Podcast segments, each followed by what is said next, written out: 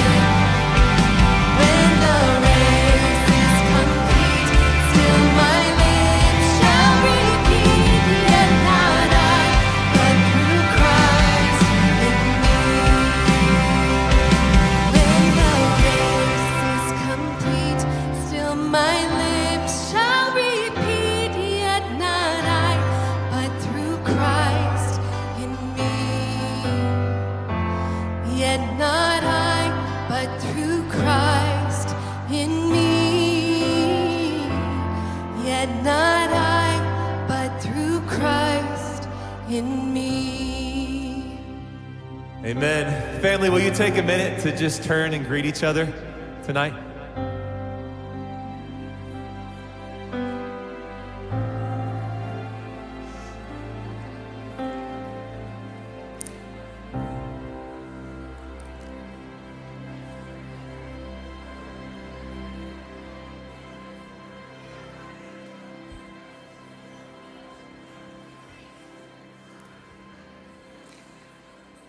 Hey, Mosaic family.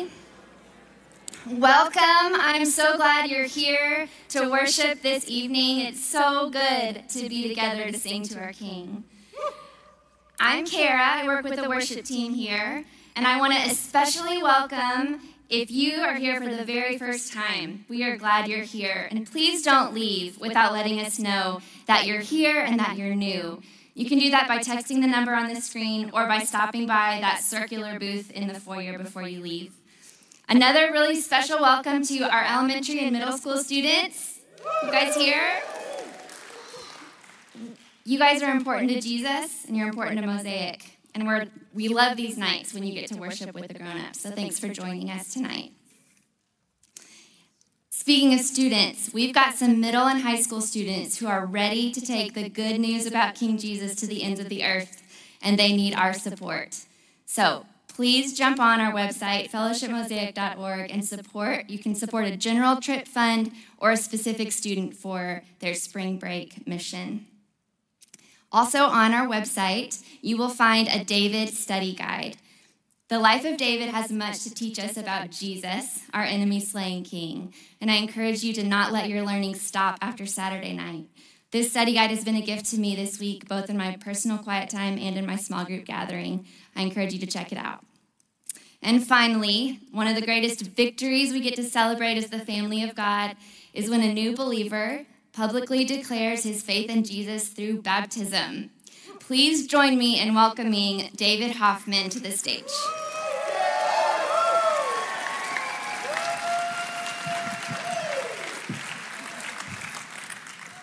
Good evening, fellowship. I have the great honor tonight to be able to introduce you to my beloved son, David. He has truly lived up to his name as beloved. He has helped us, especially in the last year, with the ups and downs, reminding us of God's passion and grace for us. David, stand up. Gotta stand up, buddy. Hold on, not ready yet. He's ready to dunk. All right, so, David, it is your testimony that you have believed Jesus Christ as your personal Lord and Savior. Yes. Okay, it is my great honor to baptize you in the name of the Father, the Son, and the Holy Spirit. Buried with Christ in baptism, raised to walk in newness of life. All for you, bud. Awesome. You Hey, Mosaic, let's continue in that attitude of celebration. Amen? We're so proud of you, David. Let's stand together and sing.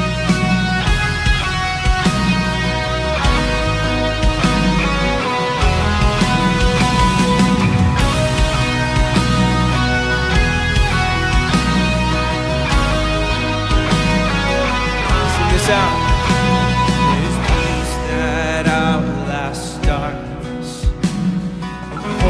That's in the blood. There's future grace that's mine today that Jesus Christ has won. Sing it. So I can face tomorrow. This is hopeful singing. For tomorrow's in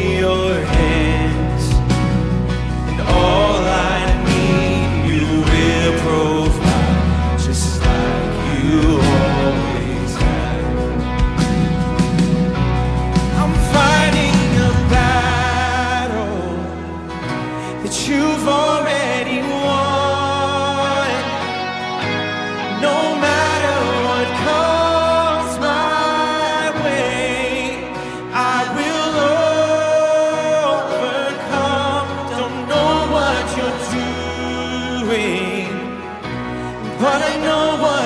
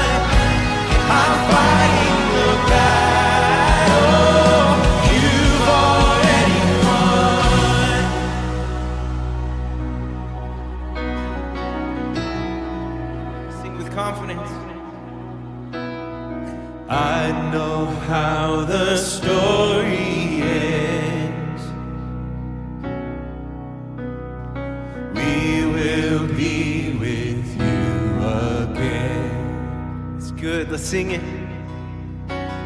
Cause you're my savior, my defense.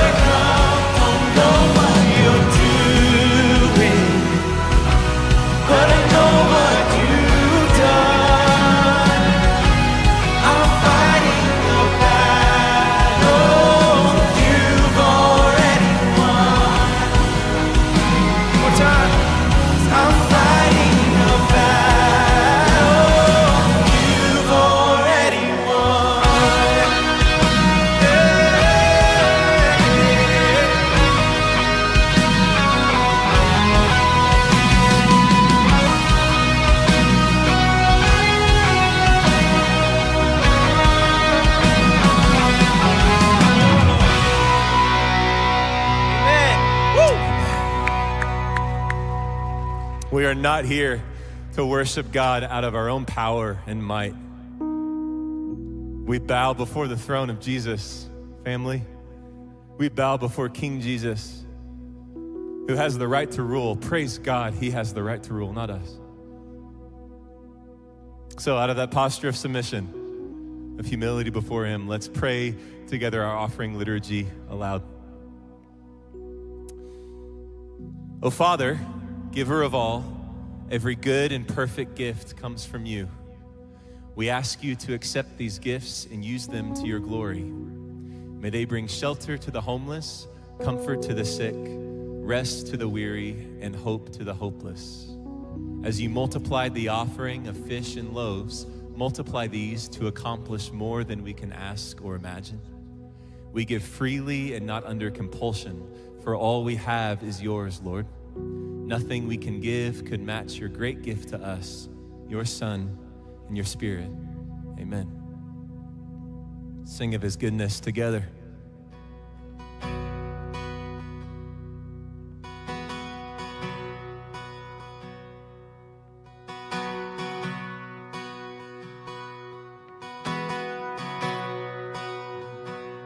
I love you, Lord. Oh, your mercy never fails me. All my days I've been held in your hand. From the moment that I wake up until I lay my head, I will sing of the goodness of God.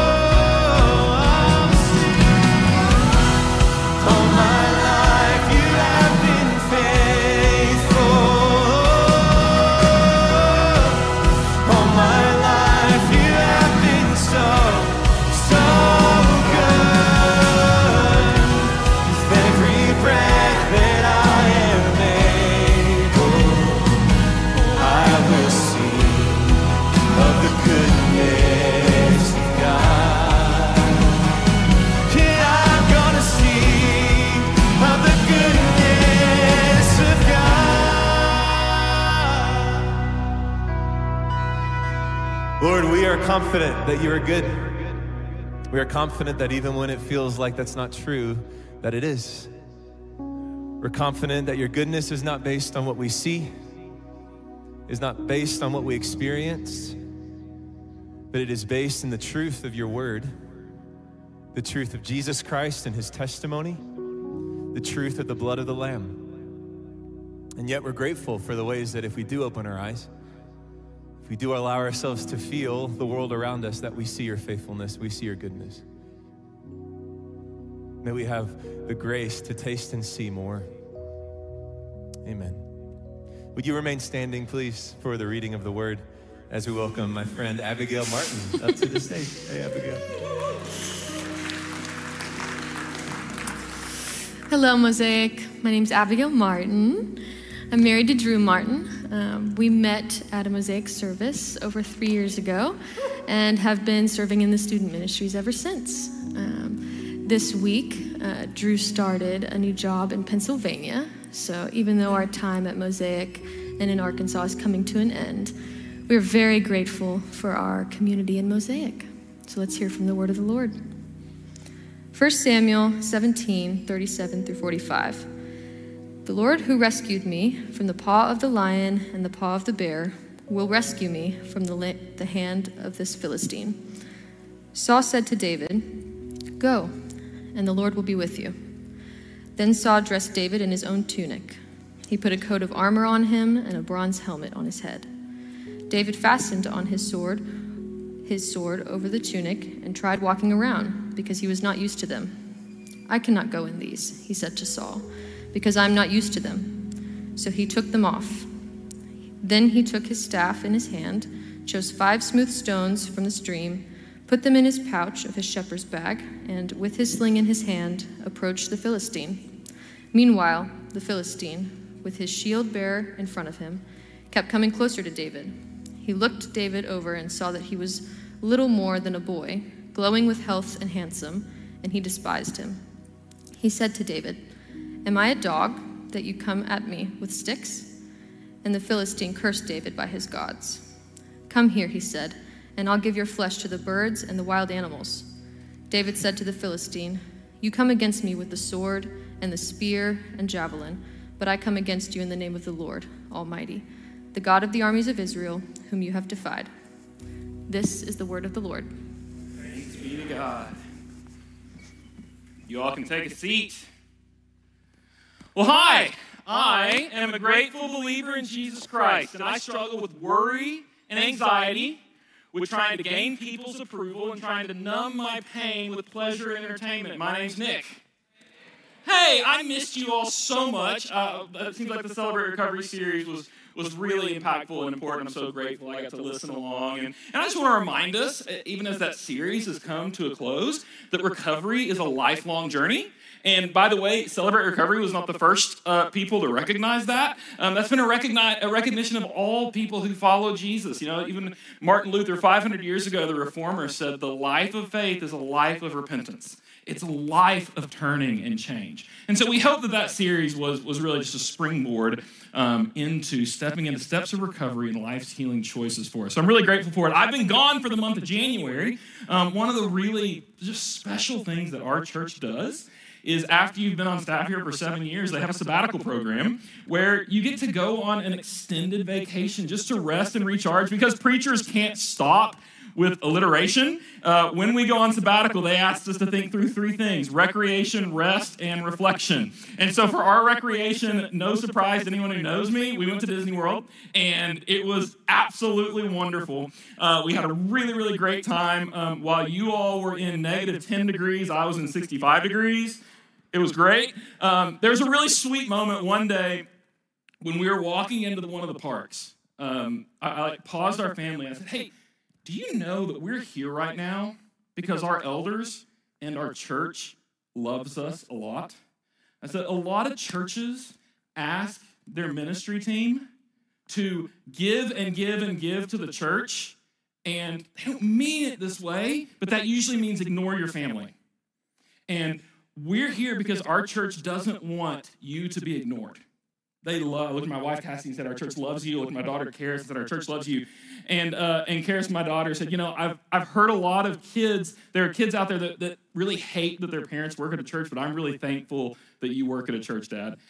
That is a big deal. I cannot tell you how much that means to me that this church makes working here a blessing for my whole family. So I'm incredibly grateful. Um, got to have a lot of time of rest that looked like that um, a whole lot with my dog playing King of the Hill, and uh, and they asked us just to have some some time of reflection. So my parents have this great cabin out in, around Elkins, and I got to go out there for a couple days and just pray and, and, seek the Lord and see what He had for us. So I'm really grateful for the time away, and I'm also really really grateful to be back and continue in this series on the life of David. Got to be here last week to hear Gary Oliver kick us off with the story of David's anointing the, the story of God calling David to be king because Saul had failed.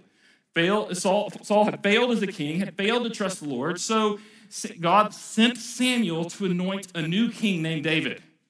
And uh, Gary alluded to this. One of the things I think so fascinating about this story is that Saul is anointed as the future king of Israel, and then what? He's just sent back to the field to be a shepherd again. Um, I'm going to keep this rant to a minimum, um, but I want to speak to all of my young adults in the room, um, I, I, remember feeling this way so much. Um, when I came on staff at Fellowship at 21, um, I had like heard some podcasts and read some blogs, and I knew everything that this church needed to change to be a healthy church. And I expected that all of the elders and the older staff would listen to me and my depth and well of knowledge to transform what fellowship should be at 21. And there's a tendency among there's one of the beautiful things about youth is that there's passion and there's energy and there's drive. But one of the patterns we see over and over again in scripture is that when people, even when young people have a calling on their life, there often is still a sustained season of growing in maturity that has to happen before they're really ready to lead in the way that God calls them to. And so David, even though he is anointed the future king, his next task was to go out and be a shepherd. And we actually see in the story tonight that his time as a shepherd was actually used to prepare him for his task as king. So, my challenge to everyone like me who might be in like a young adult period of leadership that feels, why am I not being listened to? Why am I not being given the opportunities? This is a unique season in your life to grow in maturity and to become the person God's shaping you into. Don't blow past that. Accept the growing moment for what it is. So, David goes back and he's a shepherd, and, and it seems like this anointing has gone nowhere. And that brings us to the story tonight the story of David and Goliath, this defining moment. Um, the story of David and Goliath is so big that it seems like anywhere you go in culture, even people who've never walked in a church, never opened a Bible, are somewhat aware of David and Goliath, right? Like, I mean, how many t- football games during any given season are going to be called a David and Goliath match? Right? Anytime the little guy is going up against the big guy, we know David and Goliath, and that's what this story is pictured as in our culture. It's a story that the little guy can win. And in fact, you know, there's so many depictions of David and Goliath, and there's one children's uh, cartoon Bible series that I actually love. I really love the series. I love the creator. I think it's excellent. And it kind of kills me just a little bit the way they depict the David and Goliath story because the theme, the title of it is Little Guys Can Do Big Things Too. And the subtitle is A Lesson in Self Esteem. And I wonder, is that what this story of David and Goliath is about? That you are enough to do something big? Now, that might be a, a less good way to articulate it, but even some of the best ways I've heard it taught still focus on how if you have faith, God through you can accomplish big things. And that becomes the focal point of the story. Now, is that true that if you have faith, God through you can do big things? That absolutely is true. And usually the way that gets applied is imagine whatever giant you're facing in your life right now, and if you trust God, you can overcome that. So we typically would ask, hey, what's the big thing you're facing? Everybody imagine it. What's you don't have to say it out loud. Picture it right now. What is the big thing in your life that just seems impossible to overcome?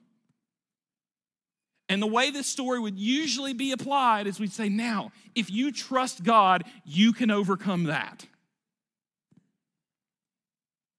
While that is true, I don't think that's what this story's about. Bill Arnold wrote one of my favorite books on 1st and 2nd Samuel, and he says, hey, when we're reading the Old Testament, by the way, if you're not familiar with your Bible, um, the Bible, it kind of has two big acts in it, two big sections of the story. We call the first section the Old Testament, and that's the part of the story that focuses on God working with a people called Israel. And he's, he's training that people up to walk with him, setting everything up for the second part of the story, the big finish, which is when we meet Jesus. And the second part, called the New Testament, is about Jesus and his followers in the church. So when we say the Old Testament, we mean that first part that focuses on Israel. And Bill Arnold says, hey, most of us aren't Israel. We aren't Israelites. We're not living in that time of the Old Testament. So he says, when we read the Old Testament, there are three questions we have to ask to make sure we're applying it, that we're responding to that story correctly. And he says, the first one we have to ask is, what did this story mean for ancient Israel? If we skip that question, we're likely going to miss what the whole story is about. So he said, always start there. What did this story mean for ancient Israel? And then we ask the question, then where does that fit in God's larger story? And when we've answered those two questions, then we're ready to ask, what does this mean for me today? So we're going to try to walk through some highlights of the story of David and Goliath, asking those big questions to see what is this story all about. So remember the setup. It says we're in the valley, and on one side of the valley are the big, scary Philistines. Okay, they're lined up, they're ready to attack. And on the opposite side is the Israelite army. And everything about the setup of the story, it matches. It's like a mirror image. One side is the Philistines, the other side is the Israelites. And out from the Philistines comes the nine foot tall, scary, giant monster soldier Goliath. Now, when you're reading the story, eh, there's a match on each side one side of the valley, the other side. The army, the other army. The giant, but there's no answer on the other side of the valley. The Philistines have their incredible soldier Goliath where is Israel's champion? Where's their soldier? Goliath comes out and says, I'm ready to fight. Who from Israel will fight me? Now, you know what's really interesting is I think the storyteller shows us who Israel's champion should have been. The focus in the beginning of this story is all on the man Saul. You know how Saul is described when we first meet him? When he first gets anointed king, he's described as a head taller than everyone in Israel, strong and handsome and a soldier, a warrior ready to fight Israel's battles. In 1 Samuel, we meet Saul and he sounds a lot like Goliath. Look at how the story develops at the beginning. When they describe Israel, it says Saul and the Israelites assembled. When Goliath taunts them, he says, Aren't all of you servants of Saul? When it describes David's brothers going to war, it says his three oldest brothers had followed Saul to war. They are with Saul and all the men of Israel. If there's a mirror image, two sides of the valley the Philistine army, the Israelite army. The Philistine champion Goliath, the Israelite champion named Saul. Saul is the king of Israel. Saul's the one who's supposed to go out and fight Goliath. He is Israel's big, strong, impressive champion. But what do we read instead? On hearing the Philistines' word, Saul and all the Israelites were terrified. You see, the way this story is supposed to go is Saul is still Israel's king, and he is supposed to be the one who trusts the Lord leads Israel into battle, and defeats the enemy. That's Saul's job. And everything we're told about Saul, he should be the person to do it. He should have the skills to go fight. And what's even more, at the beginning of the story, it gives a ridiculous amount of detail about the exact location where this battle is taking place. I've been there, it's a really cool valley. And the one commentator I was reading points out the reason for all of the specific detail is so that you have no doubt This battle is being fought in the land God promised Israel. God said, I will protect you in this land against anyone who invades. Therefore, Saul should have known. God promised that we would win this fight. God made a promise to Israel to protect them. Hey, can I make just a quick aside? Um, it, it's hard to talk about um, armies and wars and God protecting Israel without being reminded of what's happening right now in Israel and Palestine. Um, and there, there are a lot of really complicated theological issues about how to think about Israel today. Um, I, I, would refer to you, there's an excellent article um, that I think you can find online by Dr. Mark Bailey that talks about the theological issues. But one of the points that, that Dr. Bailey makes that I think is really helpful on the theological side is he said, God made a promise to his people Israel that he would bless them forever and that the land was theirs forever. But you know what God also promised? He promised to extend that blessing to the Gentiles and to the nations. And he said that by faith in Christ, we all become children of Abraham. And he also said that Israel's true king who will restore them to the land is Jesus. And this is the conclusion that Dr. Bailey makes. He says all the political details today are really complex and confusing, but he said Israel will have the land forever when they trust in King Jesus. And Palestinians will have the land forever when they place their faith in King Jesus. That is the ultimate hope for both sides. What does that mean for today? I'm just gonna be honest with you, I don't know. When I saw the attacks on October 7th, I, I was just devastated. And when I see the death and the, the pain in the war right now, I'm devastated. I don't have perfect answers. I don't know what the political answer is. I know that Israel and Palestine needs peace and they need justice, and only Jesus brings perfect peace and justice. So if, if you're if you're trying to read between the lines on a political statement there, don't. There's no, there's no between the lines. I'm not trying to make a political point. I'm saying I'm devastated, I'm sad, and I pray for peace, and I pray for, for what is right and just and true to be done in Israel and Palestine. So, um, that being said, let's return to our story in ancient Israel in that time. So, they are looking for their king to fight for them, and Saul is absent. He's hiding and he's not doing his job. In the meantime, David's out in the fields watching sheep. He's too young to even be invited to battle, but his dad says, Hey, your older brothers need some bread. Take this to them okay? So he's the Uber Eats guy who delivers the food to the battlefront.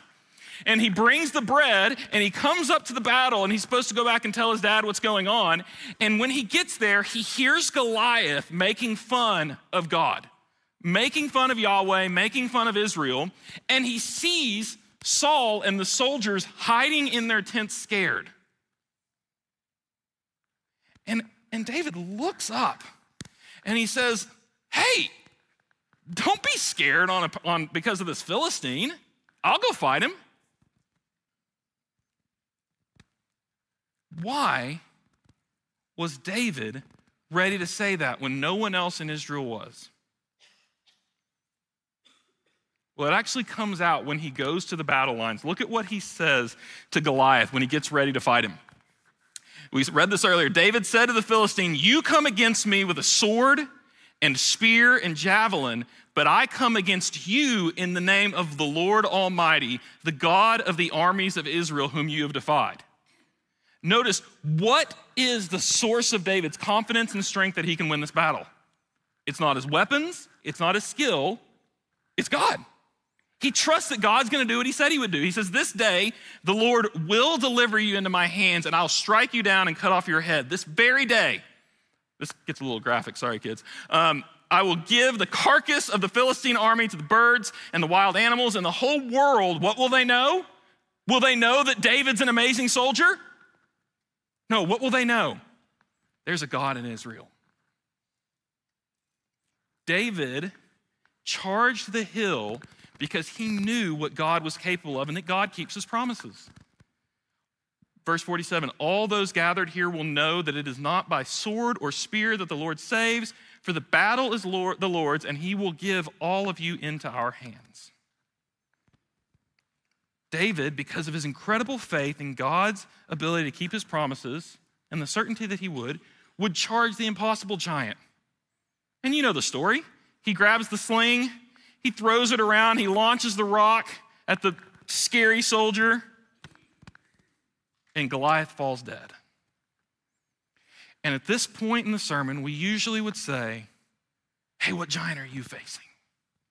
That you need to trust the Lord to help you overcome. I think the big problem with that application is it assumes that God has promised to defeat whatever giant you had in your head. But God hasn't made that promise. God hasn't promised to heal your sickness today. God hasn't promised to take away your financial troubles. He hasn't promised that that broken relationship that the other person will turn and come back. And what tends to happen when we say, okay, God promised that He'll help me overcome this, we charge in saying, I trust the Lord. And what happens when the thing we're taking on doesn't turn out our way? We usually conclude one of two things either God failed or I failed. Either I trusted God and He didn't come through, therefore I can't trust Him anymore, or I didn't have enough faith. What's wrong with me? Clearly, I didn't trust the Lord enough. And I think the problem with this application is it reads this story and assumes that we're the, supposed to be the main character, that we're David. And that makes sense in an American culture because we live in a culture where anyone can become anything, right? Like, how many elementary kids at some point had the question, some kind of little paper about what you would do if you were president one day? Anybody had this prompt? Okay, why? Because anybody can grow up to be anything. No one thought that in Israel. No one thought any of us can be king. In England today, little first graders aren't told any of you could be king someday. That's not the way it works in a monarchy, people when ancient Israelites would have heard, what would this story have meant to them? I don't believe they would have thought, wow, I can be David too. What they would have said is, thank God he gave us David. God, thank you for giving us the king that we need. Saul failed us, but David didn't. Israel would have read the story and gone, that's what a true king should look like. And all of the rest of their future kings, what this story would have meant was this becomes the standard for every other king. That's what this story meant to Israel is that because of David's victory, he proves that he is the true king of Israel. The true king fights for his people and protects them. Okay, so if that's what this meant to Israel, is the true king fights for and protects the people of Israel. Where does this fit in the story? The bigger story of God. See, as we go forward and we look at Israel's history, David sets the standard in so many ways. All the things that David does right become the standard of a king, but David also blows it in a lot of ways. We're going to see this later in the series. David makes so many mistakes, and his mistakes are going to lead to devastation in Israel. So there's this weird conversation that's always happening in Israel where they're saying, We need another king like David, but he needs to be better than David. All the good without the bad.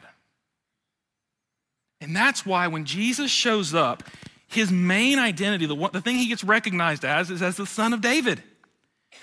Now remember the timeline God rejects Saul as king, Samuel anoints David, David slays Goliath. The victory that proves he's the king. In the first century, all of the kings of Israel had been rejected, they all failed. Israel's now being ruled by a foreigner, the Roman Empire. And the similarities, I, I, they're, they're too strong for me to ignore. Remember, here's the story of what happened when David was anointed. The Lord said, Rise up and anoint him. This is the one. So Samuel took the horn of oil and anointed him in the presence of his brothers.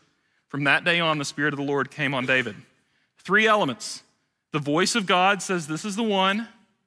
The, the prophet anoints, the Spirit empowers. Mark chapter 1. At that time, Jesus came from Nazareth in Galilee. He was baptized by John, the prophet anoints.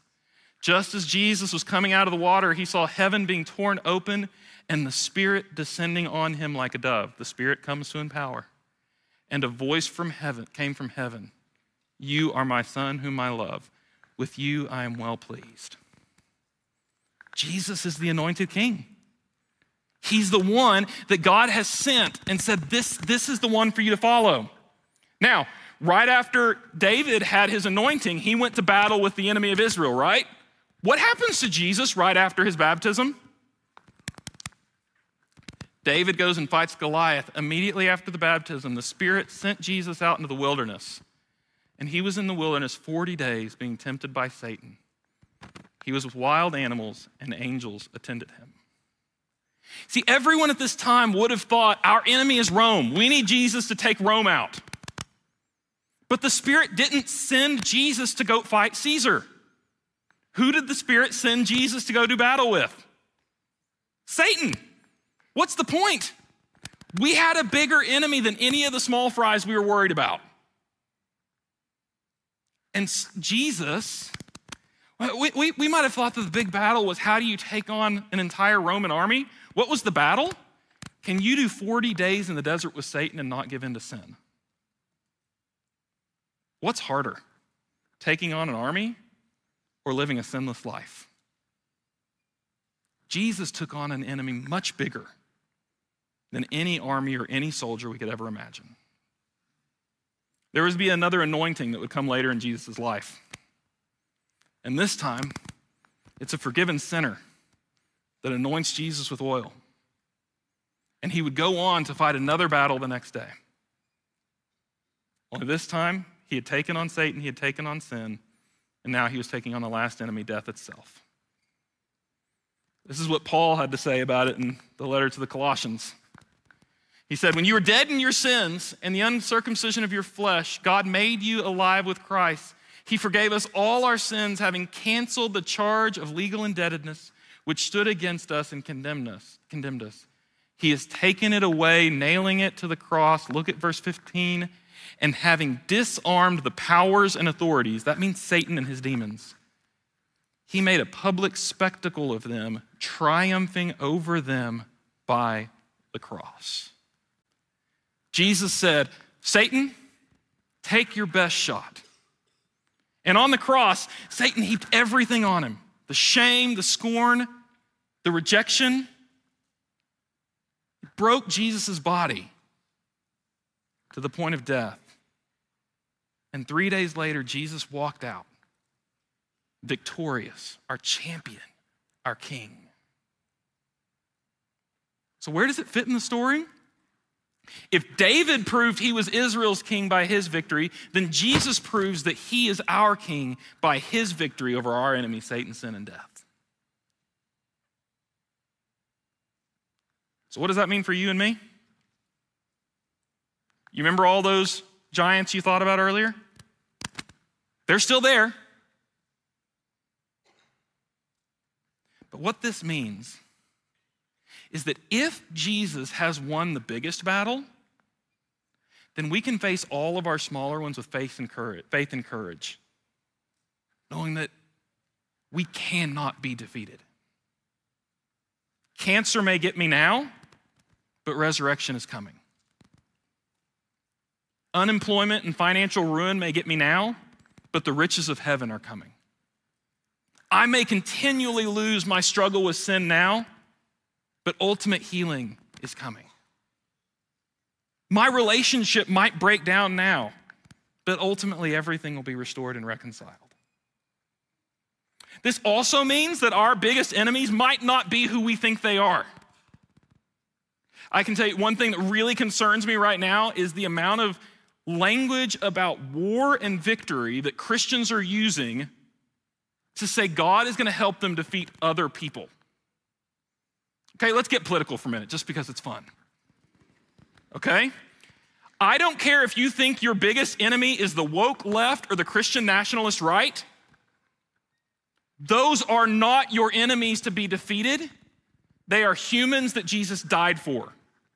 So when you enlist Jesus to help you crush them, that's not a fight he's gonna fight. Okay? Does that mean that truth doesn't matter? And no, it, there, there's arguments to be had, sure. But Jesus is not interested in fighting to help you crush other people. He died for them. The enemy that Jesus crushes on our behalf is Satan and sin and death. So, what do we do in response? I don't know if you're like me, but sometimes the smaller giants, and, and they can, they are, I'm not trying to say they're insignificant, guys. There are things that we face that are really big. But sometimes they can become the biggest thing. And we lose sight of the battle that Jesus already won for us. So, what do we do? We have to remind ourselves over and over and over again the victory that Jesus has already won on our behalf so that we can have the courage to go face whatever else is coming. That doesn't mean you won't go through something hard, it doesn't mean it won't be devastating. What it means is it will not ultimately crush you, that you can get up and keep going again. That grief and loss, though painful, is not forever. We mourn with hope. Though the struggle with sin seems like it will never end, it will end because Jesus won that battle. So, this is why we, we come together and we worship and we sing the songs to remind ourselves of what Jesus has done on our behalf. And it's why the church was given this practice of communion. So that we can regularly come to the table and be reminded that whatever I'm facing, Jesus died for me. His death on the cross, his resurrection, has rendered him victorious, and by faith in him, we are victorious too. So, what we're going to do is I invite everyone in here who, who names Jesus as their champion, who names him as their Savior by faith, to come down. We're going to ask you to come out to the left of your aisle and, and take the elements and go back to your seats. Hold on to them. We'll sing for a little bit and we'll take them together. And we're going to remind ourselves of what King Jesus has done on our behalf. I'm going to grab a, a, tray, and if you're unable to come to the front, just raise your hand, I'll bring it to you. And if you're in the room and you, don't, and you haven't had this experience of putting your faith in Jesus, and you're encountering it for the first time, we would love to sit down and talk to you about it. We'd love to tell you more of what it looks like to begin to follow our Lord. So you can also raise your hand. I'd love to come sit with you. Lord, thank you for what you've done. Thank you that you are our champion, that you fought the battle we could never fight on our own. Lord, give us faith to see you for who you are.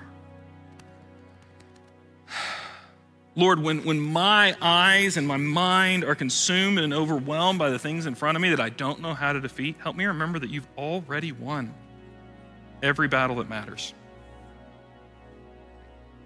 We love you, Lord. We pray these things in Jesus' name. Amen.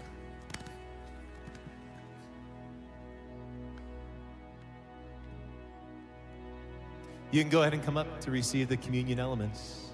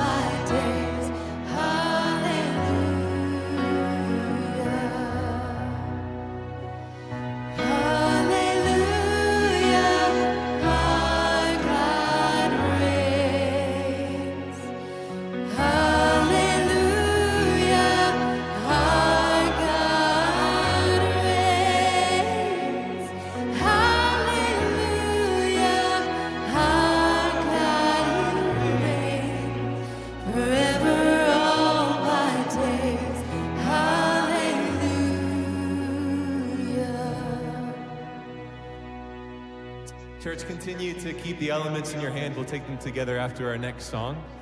Uh, let's stand. Let's stand together and sing and celebrate King Jesus as we prepare to take communion together.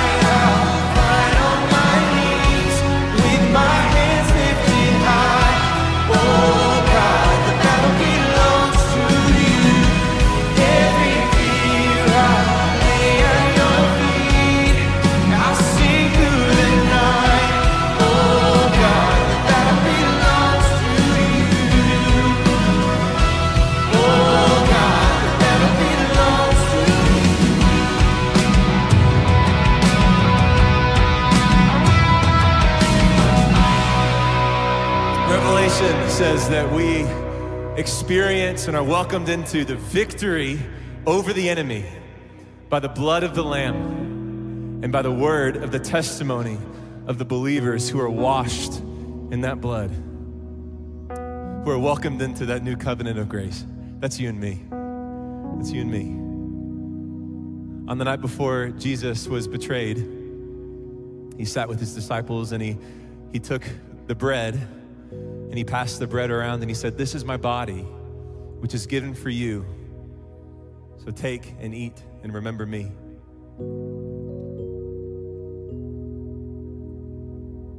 And when the supper was over, he took the cup, he passed the cup of wine around. He said, Take and drink. This is the blood of the new covenant, poured out for you for the forgiveness of your sin.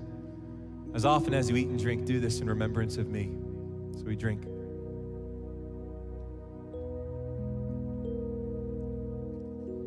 Body of Christ Jesus, we're victorious, and not on our own merit, but on the merit of the Son of God who welcomes us to experience the inheritance that He exists in, offers us His place. And we will sit next to Him in glory one day. But until then and forevermore, we bow before His throne, completely humble before King Jesus. So, if you're new tonight, again, like Kara said at the beginning, welcome. We're glad you came. Don't leave before texting that number, um, the Mo New number, or going out to, to meet someone at the info booth and hear how to get involved in this body. And if you would like to receive prayer tonight, uh, please grab someone next to you, grab a friend, a family member, someone sitting close, and ask them to pray with you. Or if you'd like to, there's also going to be some staff members or members of our prayer team toward the back of the room that would love to pray with you as well. Fellowship Mosaic, go in peace to love and to serve the Lord. We'll see you next week.